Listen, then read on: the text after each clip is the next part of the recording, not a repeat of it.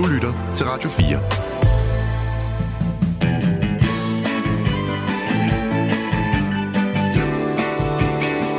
Velkommen til Only in America.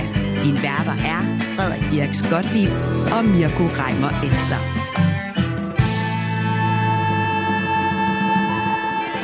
Frederik, kan du egentlig bedre lide Pac-Man eller Tupac?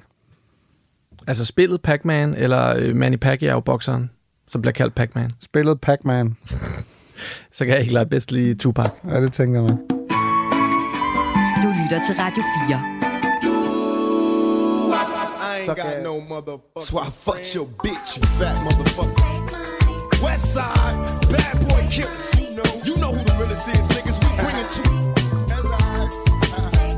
Den 7. september 1996 blev verden rystet, da den på det tidspunkt nok mest populære rapper nogensinde, Tupac, blev skudt i Las Vegas. Shakur was shot four times after leaving the Mike Tyson boxing match in Las Vegas in a car driven by Marion Suge Knight, the head of his label Death Row Records. Han døde seks dage senere, og fans af hans musik verden over var i sorg over tabet.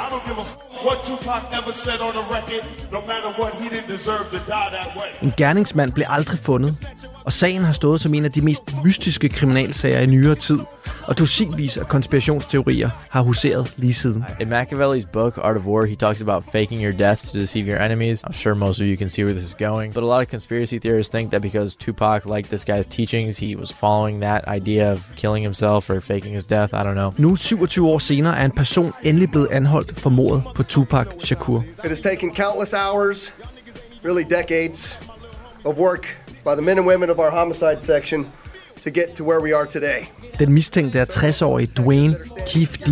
Davis, der sad i bilen, hvorfra de fatale skud blev affyret. Well, I know there's been many people who did not believe that the murder of Tupac Shakur was important to this police department. I'm here to tell you that was simply not the case. It was not the case back then, and it is not the case today. Men hvorfor har politiet først nu anholdt en mistænkt? Ved vi, om de har fat i den rigtige? Og hvorfor blev Tupac overhovedet skudt?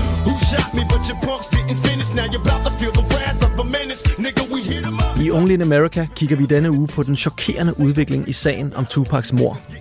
Vi kigger også på Tupacs vilde liv og hvorfor hans musik stadig er så populær så mange år efter. Velkommen til Only in America. Mirko, hvad er dit forhold til, til Tupac Shakur? Altså, er du sådan en diehard mega-fan, eller hvad? Nej, han, øh, han var død, da jeg opdagede ham. Jeg, jeg, jeg vil sige det på den måde. Øh, jeg, jeg, jeg var født i 86, ja. så jeg var jo kun 10, øh, ah, da, okay. da Tupac døde.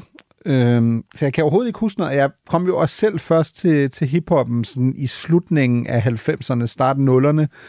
Så, så mit første sådan, møde med Tupac er jo virkelig mange år efter, han er død. Uh, Changes mm. er faktisk det første nummer, jeg for alvor hører, uh, som er et, et Tupac-nummer. Har selvfølgelig siden han hørt, uh, altså snilt Guitar 10 uh, fede Tupac-nummer, mm. uh, men har aldrig på den måde sådan, dyrket ham mega meget, før jeg begyndte at interessere mig professionelt for ham. Uh, og det kom faktisk også lidt af omvej, fordi jeg nok... Uh, nok mere er øh, på Team Biggie. Øh, altså Notorious. Ja, men det giver jo mening. Du er Pretty Boy, så du er Tupac, og jeg er jo uh, Fat Boy, så jeg er jo Biggie. Så jeg vil det... faktisk sige, at jeg elsker også Biggie. Altså sådan rent som en rap-nørd øh, er, er Biggie en af mine absolute favoritter. Men, men Tupac, han er bare larger than life. Men det giver god mening. Jeg er jo tre år ældre end dig, og mm. jeg nåede lige at få enden af Tupac, og jeg kan huske øh, den chokerende nyhed øh, over alt på MTV, som var jo var det, man havde kørende derhjemme i, i stuerne dengang. Og jeg kan også huske, da, da Biggie han så døde kort tid efter. The second time in six months, a star in the often brutal world of gangster rap has been gunned down. This time it was Notorious B.I.G. Det er svært at beskrive, hvor stort det, hvor stort det er. Det vil svare til, at, øh, hvad ved jeg, Eminem og Kendrick Lamar, det blev skudt med, med seks måneders mellemrum, seks måneders mellemrum i dag. Ikke? Det er fuldt, man kan næsten ikke forstå, hvor stor nyhed det her det var på det her tidspunkt. Og jeg, jeg havde en periode, hvor jeg arbejdede i en ungdomsklub, øhm, hvor vi havde øh, rigtig mange øh, unge tosprogede drenge. De var helt ned til 8-årsalderen og op til 15-årsalderen cirka. Og det her, det er jo altså, det er sådan i start 10'erne. Og de var stadig Tupac-fans. De har aldrig nogensinde oplevet ham i live, ikke engang tæt på. Og alligevel så var det eneste, de rigtig gad høre, det var Tupac. Og det er jo stadigvæk i gadebilledet i dag. Tupac er jo musik, man støder på konstant. Han er jo på en eller anden måde blevet en, en, en, en evergreen, altså nærmest på, på niveau med, hvad ved jeg, Mozart og Beatles, mm. ikke? Men der er selvfølgelig også noget af det, der altid slår mig, øh, når man skal tale om Tupac, det er, at han kun blev 25. Mm. Det er så vildt. Mm. Jeg tænker på både i forhold til, vender vi jo tilbage til, både i forhold til det musikalske output, han havde indtil da. Mm. Som andre øh, selv fremtrædende kunstnere jo ikke engang vil have, hvis de, hvis de havde en 30-40 år lang karriere. Og Tupac har vel de facto en 5 år lang karriere. Ja, altså han udgiver sit debutalbum i 91, ja. ikke, og bliver skudt i 96. Så, så det har han faktisk, og, og, og der, der når han jo også at, at lave film, og alt det skal vi selvfølgelig nok mm. lige oprise, fordi den mands liv er måske den mest sindssyge jeg ved ikke, om man kan kalde det en Hollywood-fortælling, men i hvert fald sådan en celebrity-fortælling, mm. øh, man overhovedet kan lave. Altså, vi kunne lave 10 timer om, øh, om Tupacs liv. Det, der er så mange hændelser, man kunne lave hele ja. afsnit om, som, hvor man næsten ikke tror sine egne ører. Den mands opvækst er, er noget af det mest fascinerende. Og for mig at se, at han også altså en, en af de, måske den mest karismatiske stjerne, der nogensinde er kommet ud af USA. Han er i hvert fald helt deroppe med de allermest karismatiske, både som skuespiller og som musiker, og, og det, tog, det tog faktisk også meget lang tid at sætte pris på hans musik. Jeg var jo en East, East Coast kind of guy, da jeg var yngre, mm. og der var jo den her notoriske bøf, uh, beef uh, fight imellem Østkysten, Vestkysten, Øhm, så hvor, hvor, hvor Tupac jo, selvom han er født i New York, repræsenterede Vestkysten i, i, i, i sin, mm. mest af sin karriere. Og derfor havde jeg en eller anden idé om, at jeg kunne bedre lide Østkyst dengang. Altså, det er jo sådan et barnligt tankegang, ikke? Men nu, når jeg kigger på Tupac i dag, øhm, på det symbol, han Men er sådan var til. det jo dengang. Altså, sådan var ja. det jo. Det var jo vidderligt sådan groft sig Brøndby FCK. Ja. Du, du bliver nødt til at vælge side.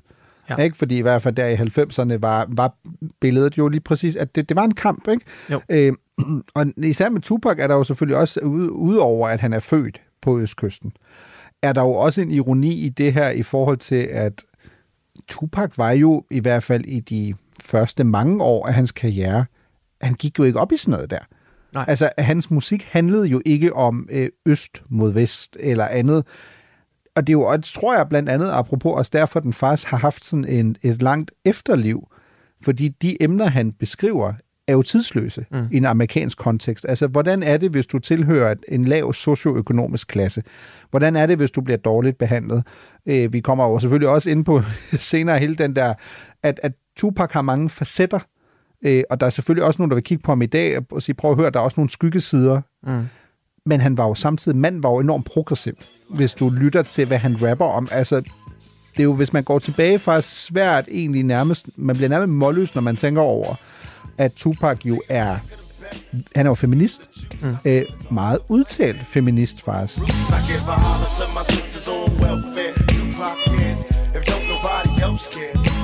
Uh, i know they like to beat you down a lot. When you come around the block, brothers clown a lot. But please don't cry, dry your eyes, never let up. Forgive, but don't forget, girl, keep your head.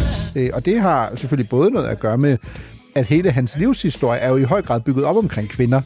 Det har vi jo diskuteret i tidligere program også. Apropos det her med de fraværende sorte fædre i USA, men Tupac er jo endnu et eksempel ja. på det. Altså en, der i høj grad kun vokser op og omkring sin mor. Det vi skal tale om i dag er jo, at der har været en helt vild udvikling, som jeg tror, mm. jeg måske et eller andet sted havde troet aldrig ville komme. Nemlig den dag, hvor vi måske har en morder øh, tiltalt i sagen. Mm om Tupac Shakurs... Øh... Men har du ikke alligevel lidt en flad fornemmelse omkring det? Fordi det, det er sådan jo. en lidt lunken, ikke? At på en måde burde det jo, som du siger, burde, være, burde jo være et kæmpe gennembrud, ikke? Altså, der er gået, hvad, 27 år, øh, siden Tupac er blevet dræbt. Men det, der er sket her inden for den seneste uges tid, er jo ikke sådan en, hvor du tænker, wow, den havde jeg ikke set komme. Nu kom der det vilde plot twist. Altså, jeg synes jo mere, man sidder tilbage og tænker, hvorfor tog det der så lang tid, hvis I ender med den totalt åbenlyse anholdelse? Eller hvad tænker du? Jo, men jeg er helt enig, og det har der selvfølgelig også været masser af, af konspirationsteorier omkring. Altså, har politiet været korrupte? Har de været, øh, har de været med også, fordi mm. at uh, Tupac netop havde en, en fejde med politiet, en årlang fejde, og han har skudt politibetjente. Igen, det kommer vi til. Mm. Han har en vild historik, når vi mm. taler politi. Han har lavet numre sammen med, med Ice-T og Ice Cube, kendte politi haters. ja. øhm, og, og det faktum, at, at hele hans familie var Black Panther-medlemmer, øh, mange af dem, øh, som har været på FBI's Most Wanted-liste, mm. han har jo ikke været, altså selv hvis man tager sølvpapirshatten af, været en person, som politiet i USA har brugt, brugt sig særlig meget om, og her er han pludselig død, og af en eller anden grund sker der ingenting, på trods af, at hvis man har undersøgt det her og set de dokumentarfilm, der er om emnet, i lang tid har vidst, at du formentlig kunne koge Tupacs morder ned til en ud af fire personer i en bil. Og det er vildt, at man jo, så ikke nu har gjort er vi jo i en situation, det er også derfor, det virker sådan, måske ikke desperat, men bare lidt, lidt antiklimaksagtigt. Nu har der i årvis jo kun været en af dem, der stadig er i live. Ja. Øhm, som jo i øvrigt, apropos, øhm, er en person, der har tjent penge på at skrive bøger. Øh, sikkert totalt lige sådan øh, rådført sig med nogle advokater, hvad kan jeg tillade mig at sige, og hvad ikke, men som jo lige præcis har prøvet at slå øh, mønt på, at han siger, prøv at høre, jeg ved jo godt, hvem det er, fordi jeg sad jo i bilen den aften, han blev, Tupac bliver skudt i, i Las Vegas, og man sidder bare tilbage, som du siger, og tænker, prøv at høre, det der har jo været en åben hemmelighed i 27 år nærmest. minder jo lidt om O.J. Simpson, der skrev bogen mm. If I Did It, ja. hvor han jo mere eller mindre også nærmest indrømmer at have begået mordet på, på hans ekskone og, og nye mand. Og hvad skete der i den sag? Der skete jo faktisk også det, at han bagefter blev sagsøgt i The Civil Court, altså Ja, hvad siger man på dansk, øh, civilretten, jeg ved ikke, hvad, Ja, man, hvad man kalder det. Øhm, men i hvert fald, det ender jo med at få konsekvenser, fordi han kunne simpelthen ikke... Der er jo noget med de her øh, narcissistiske typer her, som jo et eller andet sted har en plads i historiebøgerne, og mænd for noget meget, meget skidt. Mm. De kan ikke Øh, de, kan ikke, de kan ikke nære sig for lige at, at stille sig frem og, og række hånden op og sige, jeg har faktisk, øh, det var faktisk mig, der gjorde det. Og det samme har øh, Dwayne Keith Davis, som også blev kaldt for Keith D, altså gjort. Og øh, der var jo det, at Tupac i slutningen af karrieren ender jo på Death Row Records, mm. et meget, meget notorisk pladeselskab, som lavede ekstremt aggressiv gangstermusik. Og øh, chefen for det sted hed jo Suge Knight. Og både Suge Knight og Death Row, og så øh, by affiliation også Tupac, var affilieret med The Mob Pyru Bloods, som var en bande, der huserede i Southside Compton. Og det gjorde, øh, det gjorde de her Crips også, som jo Bloods and Crips. Mm. Folk har måske hørt om det. Øh, og der er selvfølgelig krig imellem Bloods og Crips. Og Dwayne Keith Davis, han øh, var lederen af en, af en, en Crips øh, grup, øh, bandegruppering. Og øh, de var altså aktive her i, øh, i Compton i Kalifornien. Så kort fortalt, det der sker er jo, at øh, Tupac har været til Mike Tyson boksekamp i, øh, på The MGM Grand Garden Arena i, i Las Vegas. Øh, det er jo sådan som taget ud af en film, ikke? Øh, nogen har måske set overvågningsbillederne, øh, hvor han kommer op og slås med en. Han har hvid skjorte på. Mm. Alt ved det her er jo simpelthen som taget ud af en, en mafia, en gangsterfilm. Just three days after the awards, Tupac and others attack an LA gang member in a hotel lobby after a Mike Tyson fight in Las Vegas. Believed to be in response to an earlier assault against someone affiliated with Death Row, the attack will land Death Row head Suge Knight in jail, and according to some police reports, lead to Tupac being shot less than three hours later. Tupac, han spotter altså ham, der hedder Orlando Anderson, og overfalder ham. Og det ved vi, han gør, fordi det har vi simpelthen set på de her overvågningskameraer i MG, fra MGM. Øh, men, men kort tid efter det sker, og mens at de altså kører videre ud for at feste, så spreder ordet sig jo selvfølgelig om, at der er det her Crips-medlem, som er blevet overfaldet, virkelig altså groft overfaldet. Vi ser både Tupac og Suge Knight stå og, og, og trampe på den her fyr. Og øh, derfor beslutter Keith D sig for at tage hævn. Han er nemlig onkel til Orlando. Så de øh, hopper ind i en bil, Orlando, øh, Keith, og så har de så også en, der hedder Terrence Brown, og en, der hedder DeAndre Smith med i, øh, i bilen her. Og de hopper ind i en hvid øh, Cadillac. Det er jo sådan Mm. savnomspunden Cadillac nu om dagen næsten, ikke? Og hvorfor ved vi alt det her, udover at det var blevet rekonstrueret? Det er fordi Keith D. vidderligt jo har beskrevet alt det her i sin, i sin biografi, uh, Compton Street Legend, ikke? Så til, fra 2019. Many view the book as a confession. Keefe D wrote about that night. I pulled out the Glock that Zip had given me and tossed it in the back seat. Bubble Up did the driving, Baby Lane and Freaky were riding in the back. Like two rams locking horns, Suge and I looked each other dead in the eye. The terrified expression on Suge's face read, Damn them N-words. Idioten udgiver en bog, hvor han øh, incriminator, altså simpelthen øh, peger pilen tilbage på sig selv. Og noget af det, han skriver i den her bog, og det er derfor, vi ved alt det her, det er, at øh, de skaffer sig et, øh, eller de har masser af våben i bilen. Øh, det lader endda til, at øh, Keith har sørget for, at der er våben i bilen, hvilket jo gør ham selvfølgelig til en... Det er blandt andet det, han er anklaget for nu, ikke? Ja, som ja. noget af det, han er anklaget for. Og øh, de kører så ned ad noget, der hedder Flamingo Road mod Covell Lane. Og modsat kommer øh, BM, en sort BMW med Suge Knight og Tupac. Og de har let efter dem hele aftenen. De har ikke kunne finde dem. De er egentlig på vej hjem og tænker, vi, vi får nok ikke fat i dem. Mm. Men øh, fordi Tupac hænger ud af vinduet, og flirter. Og, og flirter med nogle piger, og der står nogle piger, der råber, hey Tupac, hey Tupac, så ser de dem. Mm. Så de kører hen forbi, kører op på siden af Tupac og Suge Knight. Og der, der åbner de så ild imod, øh, imod Tupac og, og rammer ham jo. Og blandt andet i lungerne, de bliver mm. fyldt op med blod. Øh, der, Tupac han bliver øh, hævet ud af bilen, kørt på hospitalet hurtigst muligt, hvor han faktisk overlever i seks dage, mm. men er, altså jeg tror, mere eller mindre hjernedød på det tidspunkt allerede. Altså, der, mm. var ikke, der var no saving Tupac på det her tidspunkt, men han har jo været skudt før, så man, mm. jeg tror, hele verden regnede med, at han var udødelig. Ja. Altså, Tupac kan ikke dø. Men øh, der sker desværre det, at han dør, og, øh, og efterfølgende så har, ja, har det fredag, jo været... fredag den 13. Fredag den 13. ja. Øhm, så efterfølgende har det jo været fuldstændig en, en kæmpe tragedie, som musikbranchen aldrig har glemt. And while many remember him now as some kind of thugged out superhero, Tupac knew he was only human. And he represented through his music like no one before. It's a fact that he never shied away from. He wore it like a badge of honor. With an unapologetic rawness, Pac embraced those contradictions that prove we ain't just a character out of someone else's storybook. Så går der så seks måneder, og så dør, så dør Biggie jo også. Han bliver også skudt. Og der har jo altid været spekulationer. Og så går der 27 år, før vi får den første egentlige anholdelse. Jeg kan vide, om det så går 6 måneder, før vi får den næste ja, anholdelse. Ja, i BIG-sagen. Det kan være, Hele, de, præcis. Hvad er de anholder den samme? Men, ja, men øh, det må vi også lige kigge på. Men Frederik, prøv at høre. Det, det der er jo totalt sindssygt. Mm. Hvordan i alverden kan du som politimyndighed i Nevada retfærdiggøre, at det har taget dig 27 år, hvor du så ender med efter 27 år at foretage den mest åbenlyse anholdelse af alle.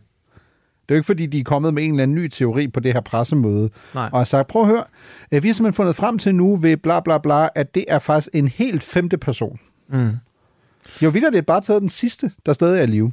Ja. For 27 years, the family of Tupac Shakur has been waiting for justice.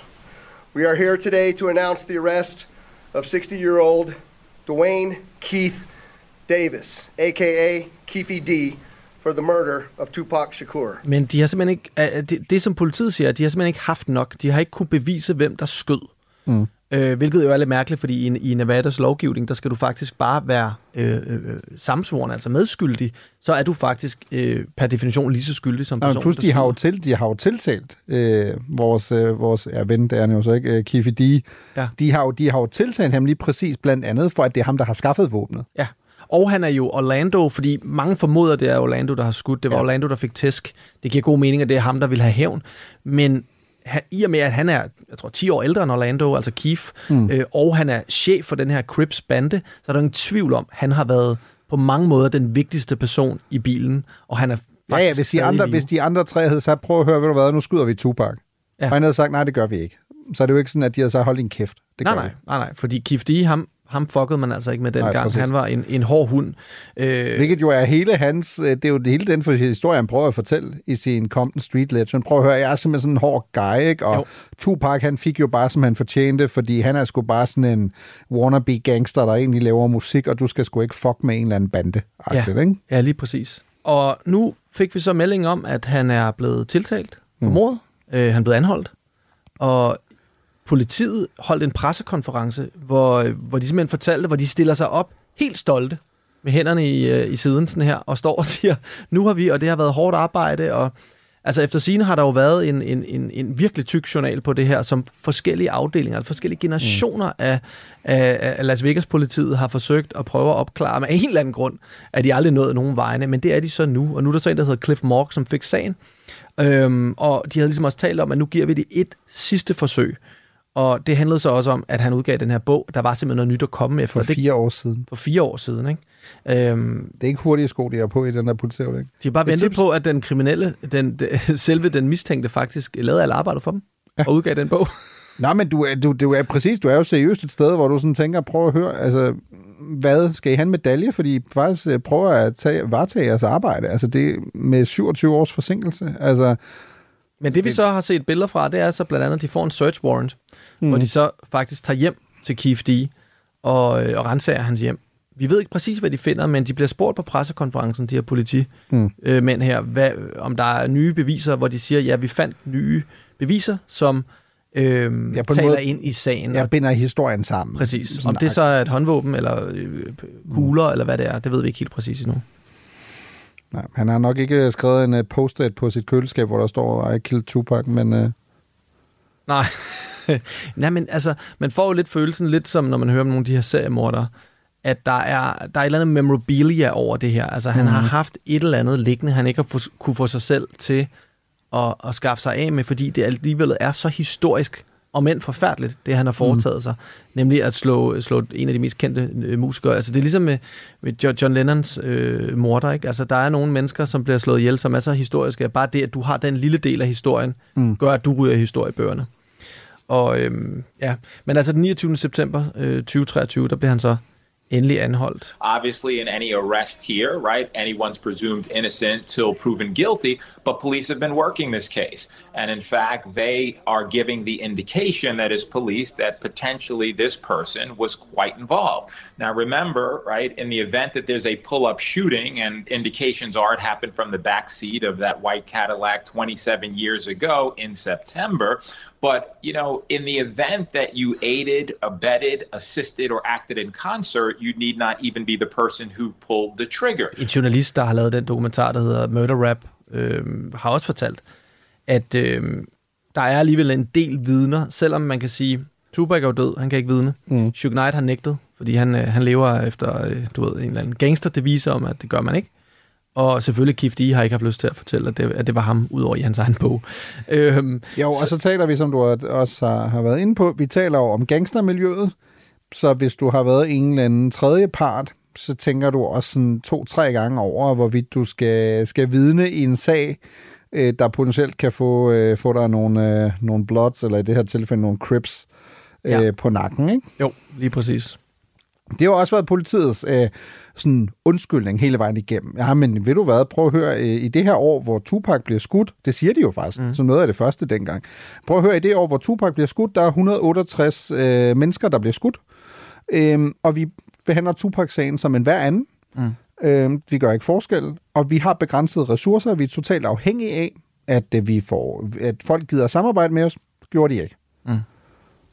Så sidder man og tænker, ja, ja, vi kan godt lege, at alle er lige for loven. Øh, but this is America. Altså, ja. det er det ikke. Nej. Øh, og med al respekt, så fungerer øh, et retssamfund jo trods alt alligevel lidt på den måde, at selvfølgelig er der en større bevågenhed omkring. Vi kan godt lege, at det er ligegyldigt, om du skyder Kenneth fra Køge eller Tupac i Las Vegas, men i realiteten... Øh, ja, men de står og modsiger sig selv på den her pressekonference Præcis. i 2023, hvor de siger, vi kigger på alle sager.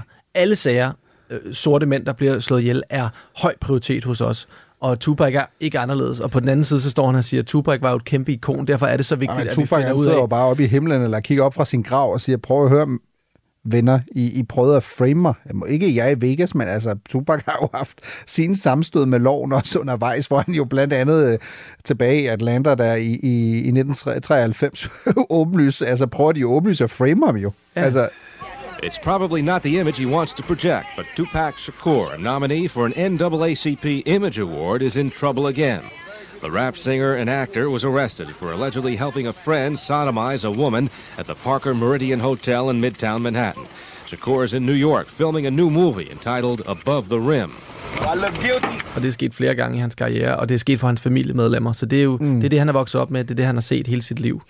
øhm, man kan spørge sig selv, hvorfor er Kif D så dum, at han nu er havnet i en situation, hvor han er blevet anholdt. Og ifølge, ifølge sådan journalister, der har dækket det her, så ud, første gang han var ude og snakke om det her, det var til en, øh, en, en tv-udsendelse, der hed BT, og der er, var han dækket totalt godt ind med advokater, og vidste lige akkurat, hvad han kunne sige, og hvad han ikke kunne sige, hvor han kunne gå til. Og der var nogle af de ting, han sagde, som ikke kunne, kunne blive brugt imod ham af en eller anden grund, fordi han havde sagt dem på et bestemt mm. tidspunkt. Keefe D later confessed that he gave Anderson, who was his nephew, the gun to shoot Tupac Shakur. He made the statement in a proffer to police, but the statement could not be used against him in court. Det er noget jura, jeg ikke er helt inde i. Men efter det oplevede han jo, at der ikke var nogen konsekvenser overhovedet. hvilket får ham til at snakke mere og mere og mere og udgive en bog og det ene og det andet. Og lige pludselig så blev han så dumt dristig, at han faktisk er nået dertil nu, hvor, øh, hvor der sidder en eller anden opportunistisk øh, politichef og tænker, jeg kan blive ham, der fanger Tupacs morder. Mm. øhm, vi har fået en anden rotte i fælden her. Ikke? Så det er altså sådan, at vi, vi er nået dertil. Jeg er med med spændt, hvordan den så ender. Du lytter til Only in America på Radio 4. Men, men Frederik, jeg tror, vi bliver nødt til også at tale om... Fordi en ting er hans musik og hele den her sag, men vi bliver jo også nødt til om at tale om ham, øh, der faktisk blev født øh, som Lasan Parish Crooks, ja, a.k.a. Ja, ja. MC New York. han, ja, han havde jo et helt andet navn som barn. Det første, han er et år gammel. Øh, det har altså været 1972, året efter han blev født. Det er først der, at han får navnet Tupac Amaru Shakur, og det er så altså efter øh, en, en person, der hed, der hed Tupac Amaru II, som blev henrettet i 1771 i Peru, efter et øh, forsøg på at gøre ja, oprør ja, mod, Spa- mod ja. spanierne. Øh, så jo en, en, en mor, der allerede fra starten af siger, du skal være en revolutionær. And I think the tribal breakdown means like intelligent warrior, something like that. But... Hans forældre er Black Panthers, øh, Black, Black Panther medlemmer, altså er medlemmer af det her parti, og især moren Afeni Shakur var sådan virkelig et fremtrædende medlem af The Black Panther Party, og mens hun var gravid med Tupac, der var hun faktisk, forsvarede hun sig selv i en retssag øh, mod politiet, hvor hun var anklaget for at have deltaget i planlægningen af bumpningen og et riffelangreb på to politistationer mm. i, øh, i New York i 1969. Og hun fik faktisk sig selv frifundet på mere end 150 punkter. Ja, ja. det er ret vildt. Badass. Mens hun har Tupac liggende i maven. Ja, ja. Altså, hold nu kan jeg godt forstå, at han ser op til sin mor. Øhm, men, øh, og hans, hans stefar hedder Mutulu Shakur, og han var så medlem af den her meget militante, marxistiske mm. Black Panther-gruppe, der hed Black Liberation Army, som ligesom var skridtet vildere end Black Panther, som jeg forstår det, og blev, blev idømt 60 år i spjældet for at røve en pansret vogn, og så sammen med en gruppe øh, med, med flere af de her medlemmer, dræbe adskillige politimænd i 1981. Så han blev altså også taget fra, ja, tog, dem, øh, fra tog, dem jo, tog dem jo så bare lige fem år at fange ham, ikke? Fordi... Han var på FBI's liste over de 10 mest eftersøgte i landet, inden han så blev anholdt. Ja, fire år i streg. God, øh, ja. god, god run, han havde der. Ja, det er ret stærkt. From ikke? the law.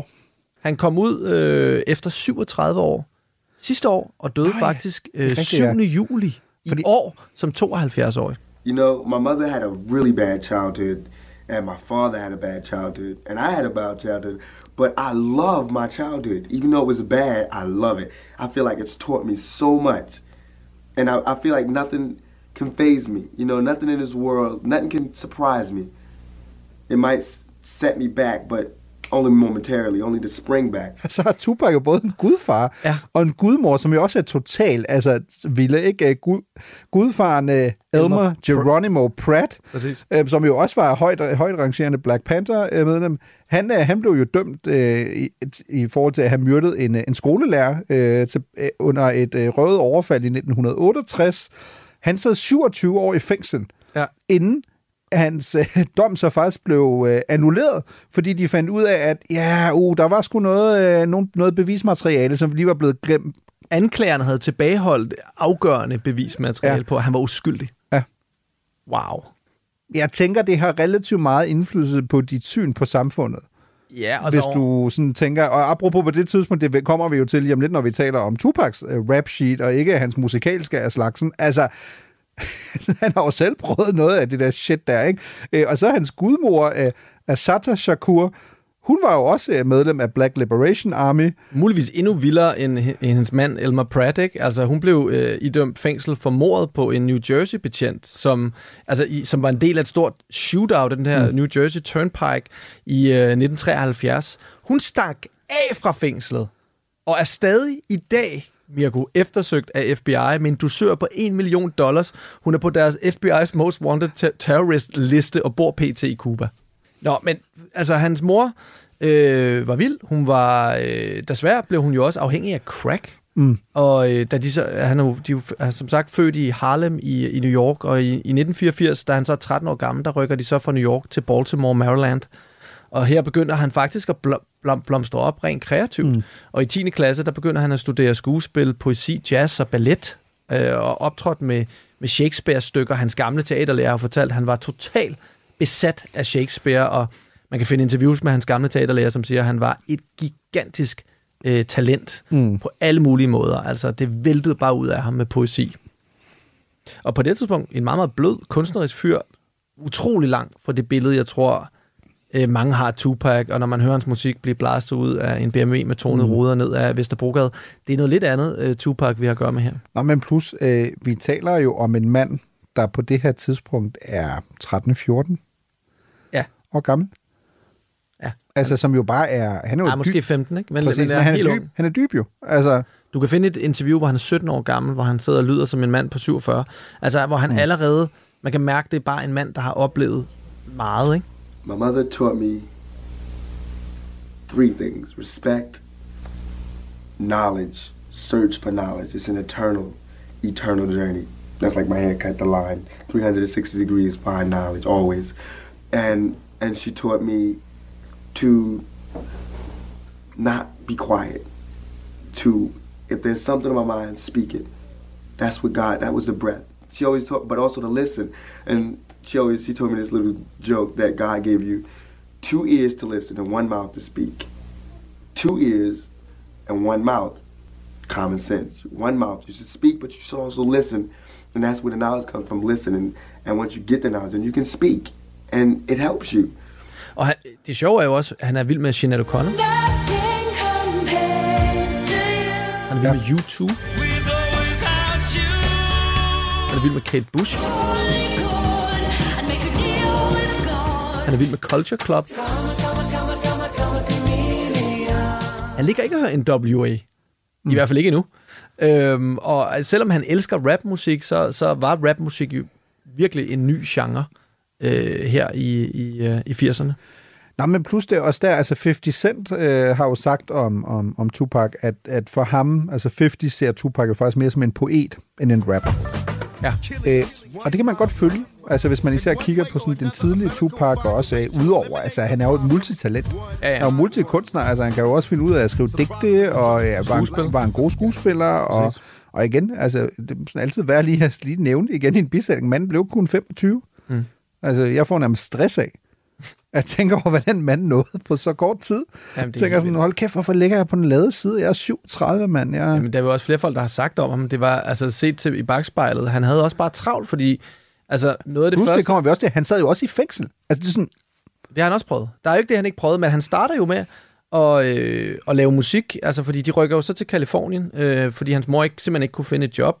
Og, ja, præcis. 88 er Kalifornien. Og her, og her der, der øh, flytter han så ind hos en ven. Han prøver også lige at sælge lidt stoffer, øh, fordi han begynder at hænge med nogle forkerte mennesker, mm. men han har også sagt senere, at han var ikke god til det. Han, kunne ikke, han gad ikke rigtig opkræve penge fra folk og sådan noget. Han var alt for, han var for mild en fyr, simpelthen. Mm. Ikke? Altså, han begyndte at lave pizza og sælge pizza i stedet for øh, på et lokalt pizzeria. Og i 89, der begyndte han så at lave musik med øh, dem, der hed Digital Underground. Jo øh, totalt legendarisk, men sådan lidt funky, lidt fjollet rapgruppe. Mm som, som han altså starter med, fordi at, øh, han, han lærer en manager at kende, som siger, du kan være medlem af Digital Underground. Bum, bam. Du kan gå ind og finde, øh, finde nogle af hans, øh, hans, øh, hans første sange. Den allerførste, han er med på, hedder Same Song hvor han har sådan en afrikansk kostume på. De er alle sammen klædt ud i alle mulige øh, skøre kostymer, hvor han så øh, giver et vers til, til sidst på nummeret. Allerede der kan man godt høre. Han er en af de allerbedste. Og det er altså ham, der hedder Shock G, som er chef for Digital Underground, som faktisk døde sidste år af, bum, bum, bum, bum, en overdosis af fentanyl. Hmm, ja. Det er jo uhyggeligt, som de her programmer nogle gange øh, passer sammen. Det kan man gå tilbage og høre sidste uge. Mm. Hvis man gerne vil blive deprimeret. Ja, så, det er endnu, en, endnu ja. depri-emne. Nå. men, øh, men, men det er jo det, der er så vildt. Altså prøv at tænke, der går hvad, plus minus to år fra han starter som MC New York i, i 1989, til han tager kunstnernavnet Tupac. I 91 samme år kommer med et debutalbum, Tupacalypse Now. Ja, det er jo fordi, det er samme pladselskab, Interscope ja. Records, som også udgiver Digital Underground, hvor de ser selvfølgelig noget i ham. Mm. Og han laver så det her album, som lyder meget anderledes, end hvad man igen, hvad man forbinder med Tupac, det er politisk. Der er mange bløde numre. Det er lidt mere jazzede produktioner. Mm. Det er ikke det der mega hårde Dr. Dre beats-agtige. Jo, og det er jo lige præcis, det er jo conscious rap. Det er jo ikke, prøv at høre, jeg har den største dealer, og jeg kommer til at knippe alle killinger, der løber rundt. Det er jo, det er jo ikke, det er jo ikke, det er Tupac indledningsvis. Øh, Nej, det er måske laver. kendte nummer på pladen af det, der hedder Brenda's Got a Baby. Now Brenda's pockets getting bigger, but no one seems to notice any change in her figure. She's 12 years old and she's having a baby. In love with a molester who's sexing her crazy. And yeah, and also thinks that he'll be with her forever. And dreams of a world with the two of them are together. Whatever. He left that. øh, som er et nummer, han blev inspireret til at skrive, mens han optog, på sideløbende er han i gang med at optage filmen Juice, øh, en klassiker, øh, Hood Classic, og der læser han en historie om en ung kvinde, som er kun 12 år gammel, som bliver gravid. Det er hendes egen fætter, der gør hende gravid. Og hun ved ikke, hvad hun skal gøre med barnet, så hun ender med at smide det i en skraldespand. Mm. Og det er jo desværre nogle af de historier, man nogle gange hører om i ekstremt fattige områder. De ved ikke, hvad de skal gøre med de her børn her. Mm. Og du er 12 år gammel, du har ikke engang helt forståelsen for, at det er et liv, du har i hænderne. Og det gjorde så stort indtryk på ham. En mand, der er vokset op alene med sin mor og søster. Og øh, det, derfor skriver han altså, øh, Brenda's Got a Baby, et stærkt nummer. Og så kommer hans andet album i 93. Strictly for my N-I-G-G-A-C. Der begynder han allerede at gå i en lidt hårdere retning. Altså, der laver han jo, jeg vil sige, men hårdere stadigvæk med den her conscious, som du selv siger det, den her øh, politiske form for rapmusik hvor han blandt andet har et nummer med øh, Ice-T og Ice Cube. Det er jo henholdsvis Mr. Øh, Cop Killer og Mr. Fuck the Police. Mm. Øh, og der laver de altså et nummer sammen, der hedder Last Words, hvor de også har nogle øh, meget kritiske ord øh, til års for, øh, for politiet.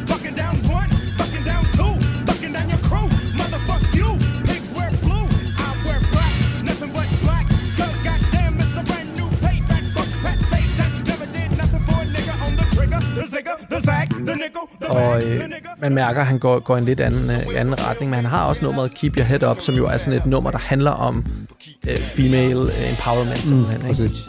Men det er jo, men man kan sige, det at han går en lidt hårdere retning her, og netop laver nummer med Ice-T og Ice Cube, udover at hans egen mor havde problemer med politiet, hans stefar, hans gudmor, hans gudfar, så får han det jo også selv her. Ja, han har jo i hvert fald der er jo, han har jo to ret berømte sammenstød med, med ordensmagten. Ikke? Det første er i 91, øh, som er sådan måske et, øh, et mindre sammenstød, mm. øh, men hvor han jo også siger, at han blev i bund og grund tævet af politiet. Ja, ikke? jo, jo. Og blev trukket over asfalten. Yes. Og, The police officer stopped me on the sidewalk and asked to see my ID. They sweated me about my name. The officers said, You have to learn your place. They were charging me with jaywalking, so I was riffing, arguing about why would they charge me with such a petty crime. So I kept yelling, asking them to give me my citation and let me go about my business. Next thing I know, my face was being buried into the concrete and I was laying face down in the gutter, waking up from being unconscious in cuffs with blood on my face. And I'm going to jail for resisting arrest. og så sker der jo så det i, i, i 93 i forhold til Tupac, at han jo den 31. oktober øh, bliver arresteret i, øh, i Atlanta i, øh, i Georgia øh, af to øh, politibetjente, der faktisk ikke er på vagt. Øh, nogle brødre, Ja. øh, Mark og Scott øh, Whitwell. Og øh, de, altså, der siger politiet til at starte med jo, at de påstår jo, at han, øh, han har simpelthen skudt på dem. Ja, altså, han er aggressiv, han, de, de er i gang med at gå over vejen, og han ja. gider ikke vente på dem, og derfor begynder han at skyde på dem. Ja, det er og de, de går der med deres koner, og så siger Ja. de noget, og så bliver han aggressiv og skyder på dem. Ja. Og det, det viser sig jo så bare, at det passer ikke. Nej.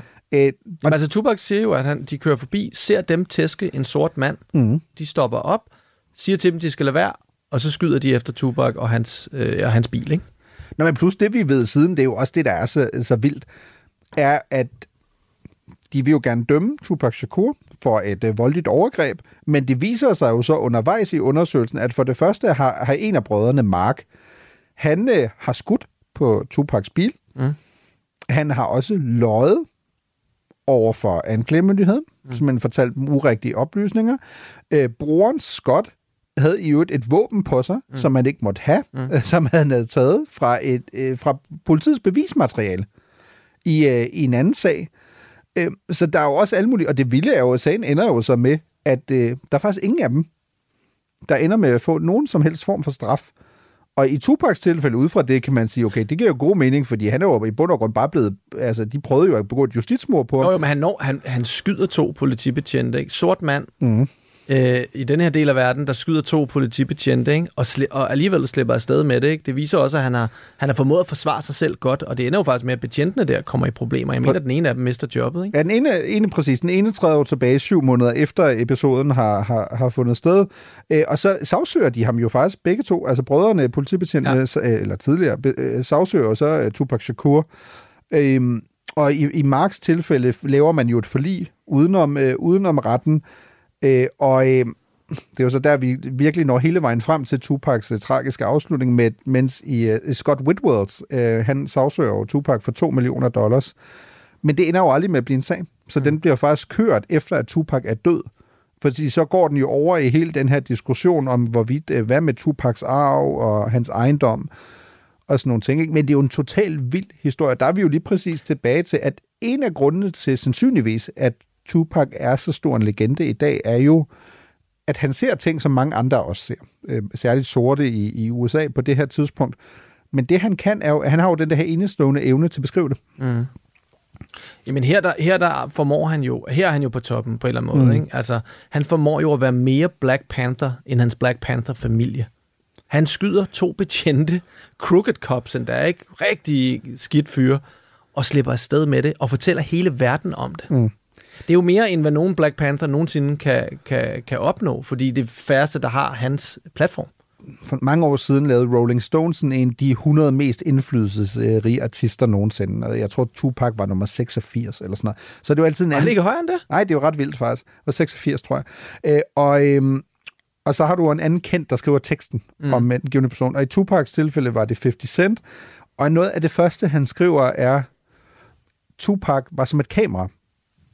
At, at 50 Cent synes, det var helt utroligt, hvad både hvad han formåede, hvor meget han skrev, mm. fordi igen, vi taler om en mand, der jo faktisk har et virkelig produktivt liv, men også det her med, altså, at dokumentation, ikke? Hvor, hvor 50 også skriver, at øh, man kunne altid høre, når det var et Tupac-vers. Altså, fordi hans stil ja. var så unik. What he had in abundance was passion. When he rhymed, his passion just poured through. Even if he was actually an art student, playing the role of a thug, he delivered the lines with so much intensity that you felt every word that he said. That's what made him an all-time great. Ja, og hans stil er heller ikke, den lyder ikke outdated i dag, når man hører ham rap. Det er bare Tupac. Mm. Altså det er ikke sådan, at det var sådan alle rappede på det tidspunkt. Nej, nej.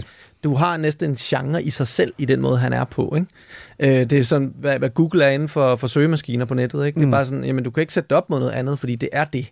Og altså på samme måde kan man sige med Tupac her. Og desværre her, hvor han jo moralt set, i hvert fald etisk set, er på toppen af, af, af sin karriere og sit liv, sker der så noget, noget rigtig uheldigt, i, øh, også i 1993. Han bliver nemlig anklaget for øh, et seksuelt overfald på en kvinde, som hedder Ayanna Jackson, Mm. øh, sammen med tre andre mænd på et hotelværelse. I'm like, what's going on? Like, I'm like, like, what's going on? And he's saying to me, he's like, relax, relax, relax, relax, relax, baby. These are my boys. I like you so much, I decided to share you with them. Det er en mærkelig sag. Jeg ved heller ikke, hvor meget i detaljer, fordi det er sådan en... Tupac siger, at han ikke har gjort det. Hun siger, at han har gjort det. Det vi ved er, at aften for inden har hun performet oralsex på Tupac på en klub. På dansegulvet. På et dansegulv. Meget Øhm, åbent sted, meget åbent sted. Ja. Og dagen efter kommer hun så hjem på hans hotelværelse. Formodentlig for at genoptage nogle af de aktiviteter, kunne man forestille sig. Mm. Og, og her er det så uklart, hvad der er, der sker. Hun påstår så, at, øh, at Tupac sammen med de tre andre mænd tvinger hende til sex. Øh, Tupac siger, jamen jeg gik fra lejligheden, jeg har overhovedet ikke noget med det der at gøre, og de tre andre mænd ved man ikke rigtig så meget om, mm. i forhold til, hvad der, hvad der egentlig sker. And the way the world is today, a woman can say anything about a man, and I'm guilty until proven. You know what I'm saying? It's like I don't even have a chance. Everybody already made me guilty. My career's already going this way. Did she lie? Of course she lied. Og det er jo også altid med, det er jo svært med sådan nogle sager her, fordi at, at, at man har jo ikke lyst til at insinuere, at, at, at hun skulle lyve. Men det er bare et hårdt slag, det her, fordi han netop var den her, på en måde kan man sige, feministiske rapper, hvilket er unikum i sig selv. Han altid fortæller historier øh, om kvinder, om stærke kvinder, hvor meget han respekterer kvinder, hvor meget han ville være nul og niks uden sin mor og søster osv. Og, så videre. og så sker det her. Øh, han siger selv, hvorfor skulle jeg gøre det? Jeg havde haft sex med hende for, dagen for inden. Det var ikke et problem for mig at have sex med hende. Hvorfor skulle jeg forgribe mig på hende? Mm. Og samtidig ved vi også, at seksuelle overfald ikke altid handler om, hvorvidt sex er muligt, men, øh, men magt og kontrol og nogle, og nogle Mm. helt andre ting. Men øh, det er en mørk, en mørk periode af hans liv, og han ender jo faktisk med at få en, øh, en fængselsdom på, på 18 måneder. Ja, ender jo på Rikers Island. Ja. Han kommer tilbage til New York, groft sagt. Ja, og ind, men inden han kommer op, altså i fængsel på Rikers Island, der når han jo at blive venner med en anden rapper, en meget kendt rapper, en også død rapper, der hedder Notorious B.I.G., mm. som også er up and coming på det tidspunkt. Og der er han faktisk, Tupac er jo en, som Biggie ser op til i 1993. Fordi Biggie har ikke udgivet et album endnu. Det kommer først i 94, Ready to Die. Fuldstændig maløst godt album. Mm. Øh, så, så Tupac er jo, er jo ham, der er i gang. Han har allerede to albums ude. Øhm, og de bliver venner. De laver faktisk to tracks sammen. Mm. Ikke nogen, der officielt bliver udgivet på nogle plader, fordi deres venskab når at gå i vasken. Og det sker i forbindelse med, at, øh, at han, øh, han bliver skudt fem gange et sted, der hedder Quad Studios på Times Square i 1994, hvor hans biber var blevet ved med at bippe. Og det var så den her musikmanager, James Jimmy Henchman Rosemond, som ville have ham til at tage øh, i studiet og indspille et vers til en rapper, der hed Little Sean. Da han er på vej derind, øh, så øh, står der nogle af, af Biggies folk op på altanen mm. og siger, for helvede mand, Park, hvad laver du her? Øh, øh, kom lige op, vi kommer ned til dig. Øh, men det, det hele ender jo med den aften, at Tupac blev overfaldet og skudt. Men det der, det der er jo centralt for at forstå alt det, der sker bagefter. Ja. Fordi det er jo der, det der har været et venskab med Biggie, ja. bliver til et fjendskab. Ja. Fordi at Tupac jo tænker, prøv at høre, det har været et setup mm. fra Biggie. De har simpelthen prøvet at få mig herhen, øh, og så siger de, ja, man kan tjene nogle penge og sådan noget, men det har faktisk været et forsøg på at få mig ned med nakken. Så kommer han jo, som du siger, samtidig jo ender i fængsel for, for den her voldtægtsdom, øh, eller overgrebsdom, han har fået. Sidder i fængsel, er totalt på røven, har ingen penge, og så kommer Suge Knight. Og ja. det er jo der, det hele for alvor går ned ad bakke. Ja. Ja, ja, og altså, så øh, Suge Knight kommer og betaler ham ud. Han har sagt nej til Suge Knight tidligere i karrieren, øh, og gået med Interscope i stedet for. Øh, mm. Death Row er så et underlabel på Interscope, og han siger så, ja, han betaler 1,4 i, øh, i bail, hvilket er rigtig, rigtig mange penge. Den Men det er jo en pagt med djævlen. Han den går første gang er gratis, ikke? Ja, præcis. Er det, man siger. Og, øh, og det bliver til et rigtig, rigtig dårligt drug for, øh, for Tupac at være en del af, af hans virkelig, virkelig hårde slæng. Altså, det Mm. er straight up, som vi snakker om helt i starten. Bloods, de gangster. Og, øhm, Nå, fordi så som jeg kommer- har forstået, du ved mere om det, end jeg gør, mm. men som jeg har forstået det, så siger Shuk jo i bund og grund til ham, jeg kan godt betale din kaution, mm. men du kommer over til Death Row, og du skal lave tre albums. Ja.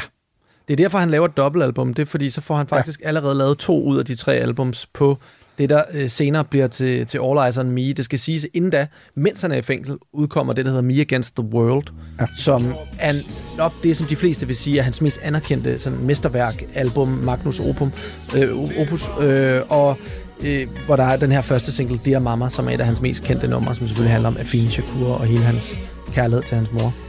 Øh, men, men ganske rigtigt. Og hvad sker der også, da han kommer ud? Pludselig kommer der et nummer, der hedder Who Shot Ya? Who shot ya? Separate the weak from the opsa. Leap hard to creep them Brooklyn streets. Et nummer lavet af Biggie Smalls og øh, Diddy, Puff Daddy, øh, er også med, med som hype man på nummeret. Og det er jo meget underligt, at der kommer et nummer ud, der hedder Who Shot Ya? Lige efter, at vi alle sammen undrer os over, hvem har skudt Tupac. Vi ved, beefen mellem de to er i gang. Og så kommer det her nummer her. Han påstår selv, nej, det handler bare, det er bare et øh, storytelling-nummer, der handler om to øh, pusher, narkopusher, mm. som skyder hinanden. Øh, den køber Tupac selvfølgelig. Skulle jeg sige, øh, det jeg kan godt også- være, men Tupac køber den ikke. Han køber den ikke, og Tupac, tror også godt roligt, man kan sige, er et paranoid sted i hans liv. Mm. Han føler, han er blevet sat op, både i forbindelse med den her øh, sexual harassment-sag, han er blevet sat op af politiet to gange, øh, hans familie er i fængsel eller døde. Øh, samfundet har ikke været på en eller anden måde været godt for Tupac.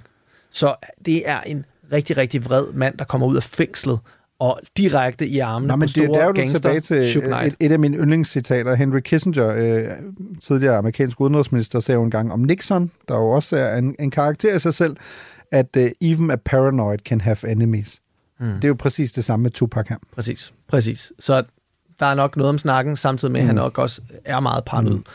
Øh, imens at han er i fængsel, skal, skal du lige sige, så er der jo også et legendarisk øjeblik, hvor Suge Knight, og det er jo derfor Tupac ikke er med her, men til Source Awards øh, nummer to i, i 1995, går op på scenen og disser øh, Østkyst-rapperne sammen mm. med Snoop Dogg. And one other thing I'd like to say, any artists out there want to be an artist and want to stay a star and don't want to, won't have to worry about the executive producer trying to be all in the videos, all on the record, dancing. Come to Death Row. et, et virkelig hårdt move, som, øhm, som jo også gjorde, at Tupac kom ud og følte, at han skulle være lige så hård. Og det er jo det, folk siger. Tupac var ikke gangster. Nej. Men han blev alligevel gangster til sidst i sit karriere, eller han spillede i hvert fald rollen rigtig overbevisende, og udgiver jo så selvfølgelig øh, All Eyes on Me, som jo bliver hans største album, som er 10 gange platin, det vil sige 10 millioner solgte albums, mm. et af de mest solgte hiphop-albums nogensinde.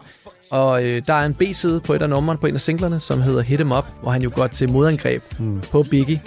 Der var øh, et fremragende nummer. Det er altså, det hårdeste diss track, der nogensinde har lavet, hvis du spørger mig. First off, fuck your bitch in the click you claim. West side, when we ride, come equipped with game. You claim to be a player, but I fucked your wife. We bust on bad Det er ikke nødvendigvis det mest lyriske, så skal vi nok over i sådan noget Nas Ether, JC Takeover-agtigt. Det er også der, han siger til Biggie, you claim to be a, be a player, but I fucked your wife, ikke? Faith Evans, Ja. som han efter sine havde øh, et, et seksuelt forhold til. Øhm, det er vildt på, på nummeret, der disser han ikke bare øh, Biggie, han disser hele East Coast. Oh yeah, Mob Deep. you wanna fuck with us? You little young ass motherfuckers. Don't one of you niggas got sickle cell or something. You fucking with me, nigga. You fuck around, have a seizure or heart attack. You better back the fuck up before you get smacked the fuck up. This how we do it on our side. Any of you niggas from New York that wanna bring it, bring it. But we ain't singing, we bringing drama. Fuck you and your motherfucking mama. We gonna kill all you Han er efter Mob Deep, som er en kæmpe stor rapgruppe på det tidspunkt. Chino XL, som er en up-and-coming rapper, som aldrig rigtig, aldrig rigtig når helt på toppen, men der, der er flere, der får nogle øh, ikke så kærlige ord med på vejen. Men det er jo også derfor, vi er et sted her nu. Det er også derfor, jeg sagde det her tidligere med, at det er sjovt, at det er på mange måder det, det mest kendte album. Men der, der er jo også en, en musikjournalist, der siger lige præcis dengang, at Keith Powell, han siger nemlig lige præcis, at efter Tupac kommer ud fra fængslet, så bliver han meget mere aggressiv, øh, og han siger også, at Tupac virker som en person, der er blevet komplet forvandlet. Altså, Mm. det er et andet menneske. Mm. Ja, og det tror jeg bare er virkelig værd at huske i forhold til, at det virker groft sagt virkelig som om, der er en Tupac før fængsel Mm. og efter fængsel. Øhm, Det har man jo hørt før, når folk ryger fængsel, ikke? og han har jo, det, det bliver vi også øh, nødt til at sige, det er jo ikke fordi manden lever i særlig lang tid, efter han kommer ud af fængsel. Nej. Altså under et år. Og han kommer ud, han, efter sine når han jo faktisk til et sted, fordi han godt kan se, at den her gangster-levevej, den holder ikke. Øhm, det bliver vildere og vildere, han kommer i flere og flere beefs. Suge Knight er fuldstændig rablende vanvittig. Mm. Øhm, og han har jo en karriere, så selvom han har mistet nogle filmroller på den der øh, sexsag der, så har han jo været med i Juice, Poetic Justice, hvor han spiller sammen med Janet Mm. Jackson, en legendarisk film, spørg mig, øh, Regina King, Forever. Øhm, og så, har han, øh, så har, kommer der jo også tre film efter, han dør, Bullet, Gridlocked og, og Gang Related. Så altså, han, det er jo en mand, der har hele sin karriere foran sig, og, og så alligevel vælger at overfalde en mand, som de har øh, en fejde med på den her øh, mm. MGM Grand, og, og det koster ham altså livet. Men jeg tror pointen er jo lige præcis, som du siger, Frederik. Altså, det, det er jo et sindssygt sammensat menneske. Altså, levede et meget kort liv. Men jo sikkert et fodaftryk, han efterlod sig. Altså, prøv at tænke, at vi taler om en mand, der kun levede 25 år. Han vil kun være 51 i dag. Han vil kun være 51 i dag. Har i realiteten kun en kunstnerkarriere, der strækker sig over fem år, hvor han i øvrigt sidder i fængsel mm. i, i noget af tiden. Øh, Er involveret i retssager og så videre ud over det. Men som den dag i dag har solgt 75 millioner albums. Ja. Og som jeg kiggede på Spotify i dag. med albums også. Ja, men præcis. Plus, altså den dag i dag har 23 millioner månedlige lytter på Spotify. Og han har solgt flere plader efter han døde, end da han var Ja. live. Og det er stadig det, som jeg nævnte tidligere, da jeg arbejdede i en ungdomsklub. Det er stadig det, mange af de unge helst vil lytte til. Det er Mm. stadig Tupac. Øhm, noget af det, vi kan gå og vente lidt på nu, det er jo, nu ved vi så, Keith D er i hvert Mm. fald en af dem, der var med til at slå Tupac ihjel, og formentlig har været masterminden bag det. Øh, han kommer så formentlig nu i fængsel. Jeg tror, jeg tror, de har nok til at fælde ham. Men jeg er spændt på, fordi der er jo mange, der mener, hvad kommer det her til at betyde for Puff Daddy? Diddy. Mm. Fordi jeg tror stadig ikke helt, at man kan lægge den der i graven. Altså, det er mystisk, at Altså, der er en bad boy de to får beef. reference. Tupac dør, og seks måneder senere dør Biggie. Det kan selvfølgelig også kun være, at det er relateret den ene vej, og ikke den anden vej. Altså, mm. at man troede, at Biggie var involveret, og derfor så var man ude efter Biggie øh, fra, mm. fra, fra, øh, fra Kalifornien. Vi ved det ikke, men det vi ved er, at Keith D har siddet og mumlet lidt i nogle interviews og snakket om Diddy. Come on, man. Don't be like that, brother love. I was on top of the world till I met your motherfucking ass, dude. Shit is wrong, dude. Så vi ved, der er en connection. Vi ved, han kender ham. Vi ved også, at Tupac kender Diddy fra gamle dage. Det var ham, der øh, rygte om, at det var ham, der anbefalede ham til at blive manager for Biggie. Mm. Så vi ved, der er en connection der. Øhm, og når han øh, lige om lidt skal, skal sidde og, og, og fortælle sin side af historien, så får vi jo nogle interessante svar på, på bordet formentlig. Lytter til Radio 4. Nå, Mirko, hvad, skal du, øh, hvad for et album vil du sætte på, hvis du skulle sætte et, et, et Tupac-album? Oh, jeg ved ikke, jeg har ikke så meget. Jeg tror ikke, jeg sådan, vil tænke så meget i album. Jeg tror, jeg vil tænke... Hvad for et nummer skal vi så gå ud på? Mm, det skal være hårdt. Det har vi Two of America's Most Wanted med, med Snoop Dogg. Det, kan jeg godt lide.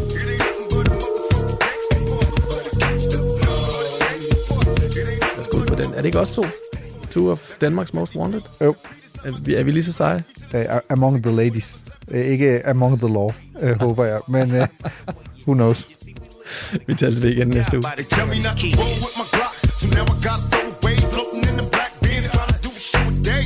They wonder how I live with five shots.